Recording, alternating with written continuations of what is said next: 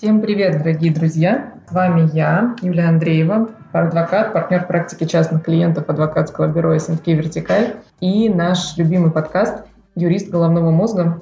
Мы начинаем второй сезон с необычного формата для нас, потому что ранее мы записывали всегда в студии, Володя Дашевский, я встречались лично, офлайн и проводили беседы. Но почему-то хочется какой-то большей скорости, наверное, большей легкости. Хочется быть больше в диалоге с слушателями, которые слушают наш подкаст, и встречаться почаще, потому что все равно видеоформат и большие форматы как бы в размере часа аудиофайлов э, все-таки предполагают длительную подготовку и не такую мобильность, как дает нам возможность простые аудиоформаты. А мы будем чередовать выпуски. Будут выпуски, которые будут посвящены вопросам и ответам, которые, ну, вопросам, которые поступают от слушателей. Я раз в неделю, раз в две недели размещаю опросник у себя в Инстаграме на страничке, а также в нашем Телеграм-канале Хьюстон у нас ЧП, в котором прошу вас делиться тем, что у вас на повестке, чем-то наболевшим, на чем хотелось бы узнать побольше. И в зависимости от того, какого рода эти вопросы, мы можем формировать будущие темы наших подкастов, либо давать вам ответы вот в формате записи подкаста вопрос-ответ. Мне кажется, у нас получится классный диалог, и э, у вас будет возможность получить, э, пусть небольшую, но консультацию и понять направление, в котором вам двигаться, чтобы понять больше о вашей проблеме. На этот раз, когда мы провели опрос среди моей, пусть небольшой, но очень любимой аудитории, пришли вопросы, которые касались в первую очередь, естественно, частичной мобилизации. Были отдельные вопросы, связанные с эм, обучением профессии юриста, плюс вопросы, связанные с эм, теми темами, которые окружают нас всегда. Это и семейное право, и наследственное право. Конечно, мы ответим на них еще дополнительно в других выпусках, но именно этот э, выпуск я хочу все-таки посвятить э, частичной мобилизации. К слову сказать, мы подготовили в нашем телеграм-канале, если кто-то еще не видел, обзор. Он э, похож по формату на тот обзор, который мы готовили, когда вводили санкции в отношении России и российских граждан. И очень удобный формат PDF, кликабельное оглавление, благодаря которому можно перейти на интересующий вас раздел и ознакомиться подробнее с тем вопросом, который необходим.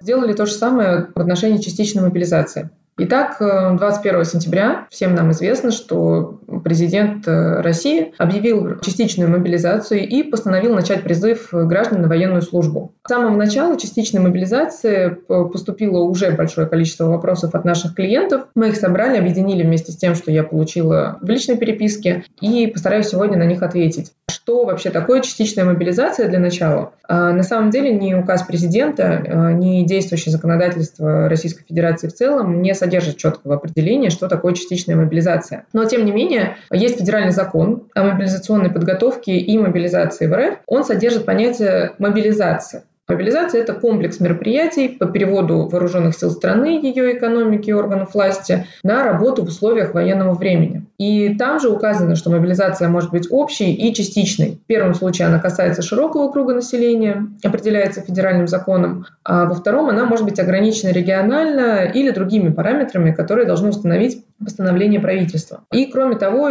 24 сентября вступили в силу поправки в Уголовный кодекс. Там теперь появились понятия и мобилизация, и военное время, и военное положение, и была ужесточена ответственность по ряду преступлений. Что такое уклонение и какая ответственность за него предусмотрена? Ответственность за уклонение, то есть за неявку по повестке, наступает после ее получения. То есть, но здесь необходимо понимать, что есть разные виды повесток, и если человеку вручили повестку в военкомат просто для уточнения данных, то есть вы по форме этой повестки сами поймете, о чем идет речь, то за уклонение от нее без уважительной причины может грозить наказание по Кодексу административных правонарушений. Там штраф 500-3000. Но намного строже, гораздо строже, наказание за, для военнообязанных обязанного, получившее мобилизационное предписание или повестку о прибытии в сборный пункт, либо напрямую воинскую часть. В этом случае ему грозит уголовная ответственность по 337 УК, самовольное оставление части или мест службы, и там уже само наказание, его тяжесть э, наказания зависит от продолжительности неявки, то есть свыше двух суток. Арест на срок до полугода или содержание в дисциплинарной воинской части на срок до года, свыше двух суток, но не более десяти, это лишение свободы на срок до пяти лет, от десяти суток до месяца ограничение по военной службе до двух лет или содержание воинской дисциплинарной части власти до двух лет или лишение свободы до трех лет. А в период мобилизации, я думаю, что частичная мобилизация тоже сюда будет подпадать, до семи лет. А свыше месяца это уже лишение свободы на срок от 5 до 10 лет. Так, теперь перейдем к процедуре привлечения к ответственности. Если повестка доставлена гражданину лично в руки, а, уполномоченными лицами, что важно, а призывник отказывается ставить подпись, то его официально признают уклонистом. В этом случае представитель военкомата совместно с участковым или другими представителями правоохранительных органов вставляет акт. И этот документ должны подписать свидетели, то есть это могут быть соседи, коллеги по работе, просто люди, проходившие рядом и видевшие этот факт, которые стали очевидцами того, что документ был вручен, но адресат отказался его подписать. И с этого момента призывник уже получает статус уклониста, и ему грозит административная ответственность. А на первый раз дело ограничится штрафом на практике. Дальше тот комментарий, который будет, можно было получить исключительно по горячей линии э, Министерства обороны. И если как было сказано, что если ситуация повторяется, уклониста вновь посещает полиция и выписывает уже повышенный штраф, его в полицию самого не забирают, в тюрьму, естественно, никого не сажают, уголовной ответственности не подвергают. При неявке по частичной мобилизации, со слов горячей линии Министерства обороны, грозит только штраф по статье 21.5 КОАП. Якобы уголовного преследования за неявку по мобилизации нет. Что касается уголовной ответственности, то она грозит мобилизованным, которые явились в военкомат по предписанию, прошли медкомиссию и были зачислены в ряды армии Российской Федерации, но не прибыли в назначенное время к месту службы. Вот уже эти граждане, они считаются злостными уклонистами и несут ответственность по 337 статье Уголовного кодекса. И в этом случае санкции за уклонение от воинской службы, они суровые, там, до 5 лет лишения свободы по Уголовному кодексу. И согласно этой норме, к уклонистам в условиях военного времени в период боевых действий могут применяться меры вплоть до 15 лет лишения свободы, например, за самовольное оставление части и дезертирство. А интересный вопрос, э, который, я думаю, что у многих возник на практике.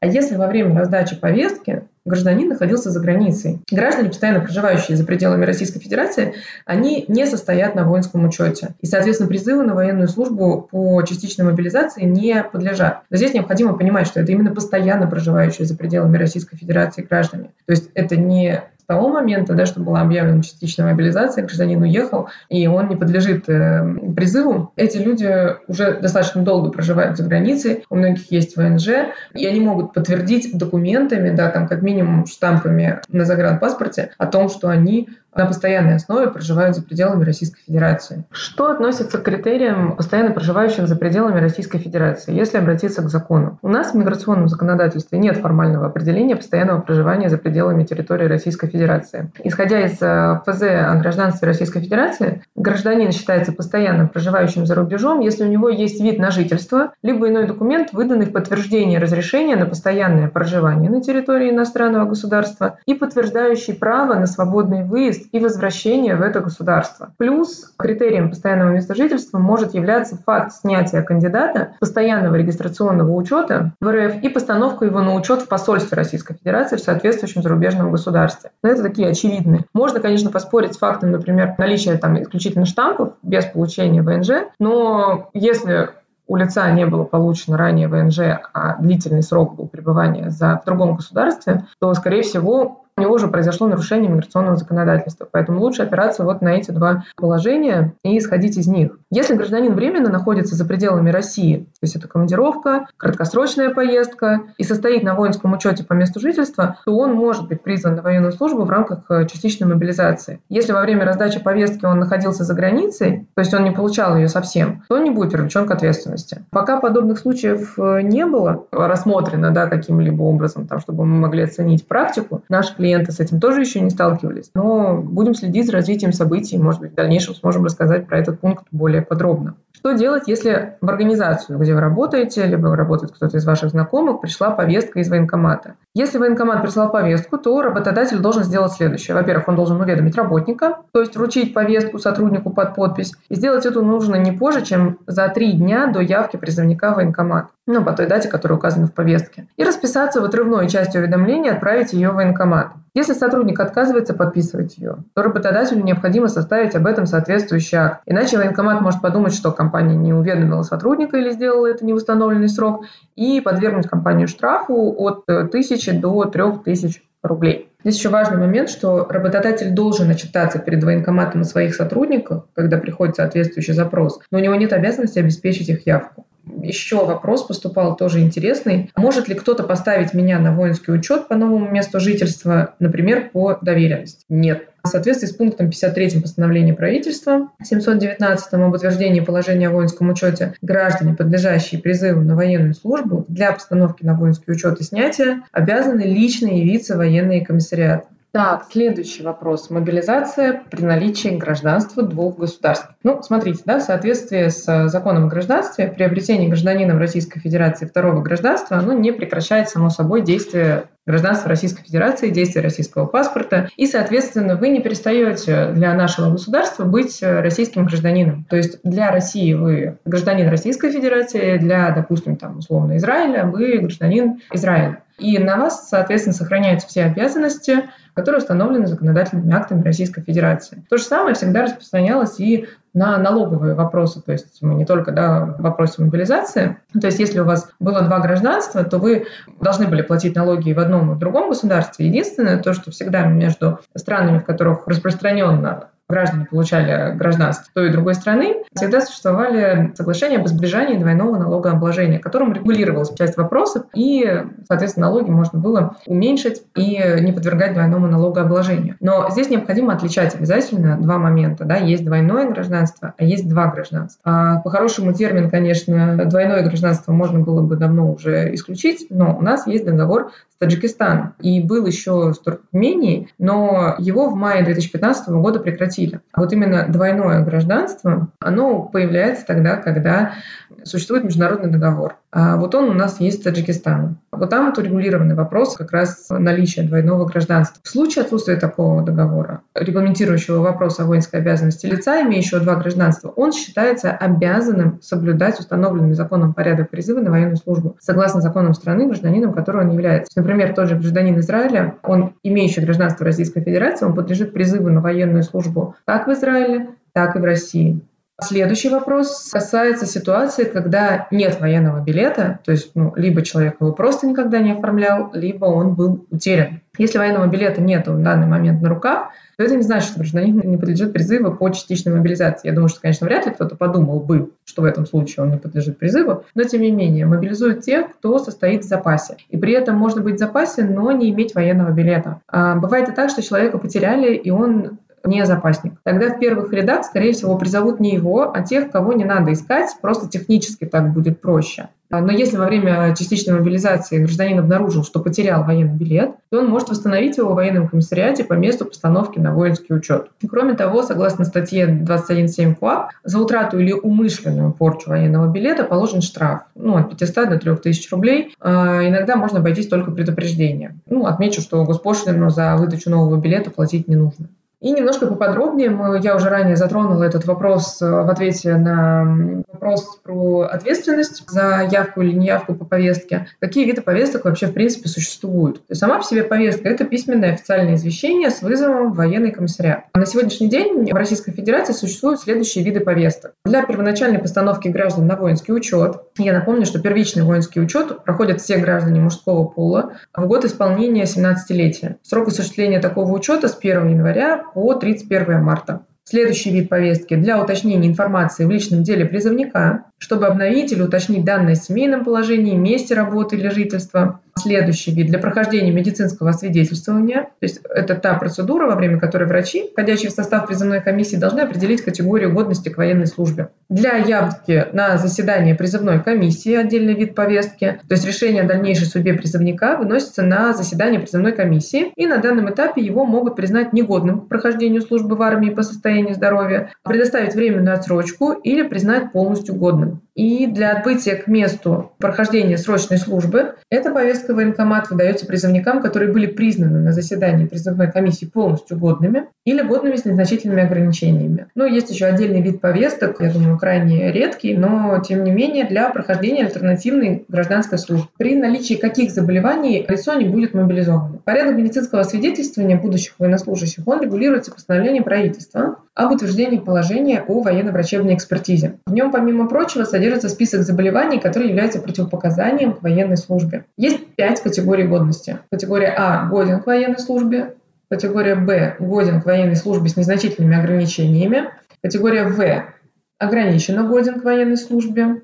Категория Г временно не годен к военной службе, и категория D не годен к военной службе. Получившие категорию Г, они временно освобождаются от призыва на 6 месяцев а с категории D не призываются и исключаются из запаса. Список болезней, с которыми не возьмут зону СВО, он обширный, но основные я не буду перечислять все, их очень легко найти. Это инфекционные паразитарные болезни, то есть туберкулез, ВИЧ, лепра, болезни крови, а, болезни эндокринной системы, расстройства питания, нарушение обмена веществ, но только в случае, если они привели к нарушению функции организма или отдельных органов, психические расстройства, болезни нервной системы, эпилептические припадки, которые случаются 5 и более раз в год, болезни глаза и его вспомогательных органов, то есть близорукость или дальнозоркость любого глаза в одном из меридианов более 12 диоптрий, либо астигматизм любого вида на любом глазу с разницей рефракции двух глазных на главных меридианах более 6 диоптрий. Глухота на оба уха, глухонемота, последствия травм, отравлений и других воздействий внешних факторов, в том числе переломы различных костей позвоночника, сердечно-сосудистые заболевания, в том числе врожденные, гипертоническая болезнь, ишемическая болезнь сердца, болезни органов пищеварения, язва, болезнь желудка, пищевода, кишечника, в желуд в тяжелых случаях, хронические заболевания почек, то есть почечная недостаточность. Ну, на самом деле их еще больше гораздо больше, чем то, что я перечислила. Это, наверное, наиболее распространенные для этой категории. На самом деле практически все вышеперечисленные заболевания, проходящие в легкой форме или не влияющие на работу органов, могут быть причиной для отсрочки. Она как раз дается для лечения. Кроме того, отсрочку на 6 месяцев можно получить после прохождения лечения в стационарных условиях. То есть, например, после перенесенного острого вирусного гепатита, брюшного тифа, туберкулеза. Можно также получить отсрочку и по стоматологическим показаниям. Самые распространенные заболевания для того, чтобы отсрочить мобилизацию, это инфекционные заболевания, переломы, обострение хронических заболеваний. Я, кстати, видела где-то объявление о том, что врачи, это пост был в одном из телеграм-каналов информационных по поводу того, что появились объявления в сети, касающиеся помощи с переломами конечностей. Врачи э, комментировали происходящее, говоря о том, что могут быть совершенно непредсказуемые последствия ради временной отсрочки. А на этом пока что мы остановимся. Я буду периодически, как я и обещала, размещать запрос на то, чтобы вы присылали свои вопросы. Я рекомендую не стесняться. Мы рады будем ответить на э, те вопросы, которые у вас есть. Спасибо большое, что вы отмечаете а, меня, когда размещаю эти вопросы. А, мне очень приятно, то, что таким образом у нас будет формироваться больше и больше вопросов, на которые мы сможем дать полезные ответы. И я также напоминаю, что у нас всегда работает наш телеграм-канал «Хьюстон у нас ЧП», а, в котором можно и в комментариях задавать дополнительные вопросы, и читать полезную информацию. Самое главное следить за обновленным обзором, касающимся частичной мобилизации, и также обзором законодательства и новой судебной практики, которую мы выпускаем раз в две недели. Как правило, он выходит по вторникам или в среду. Вот поэтому спасибо всем большое за внимание. Будем с вами на связи. Пока!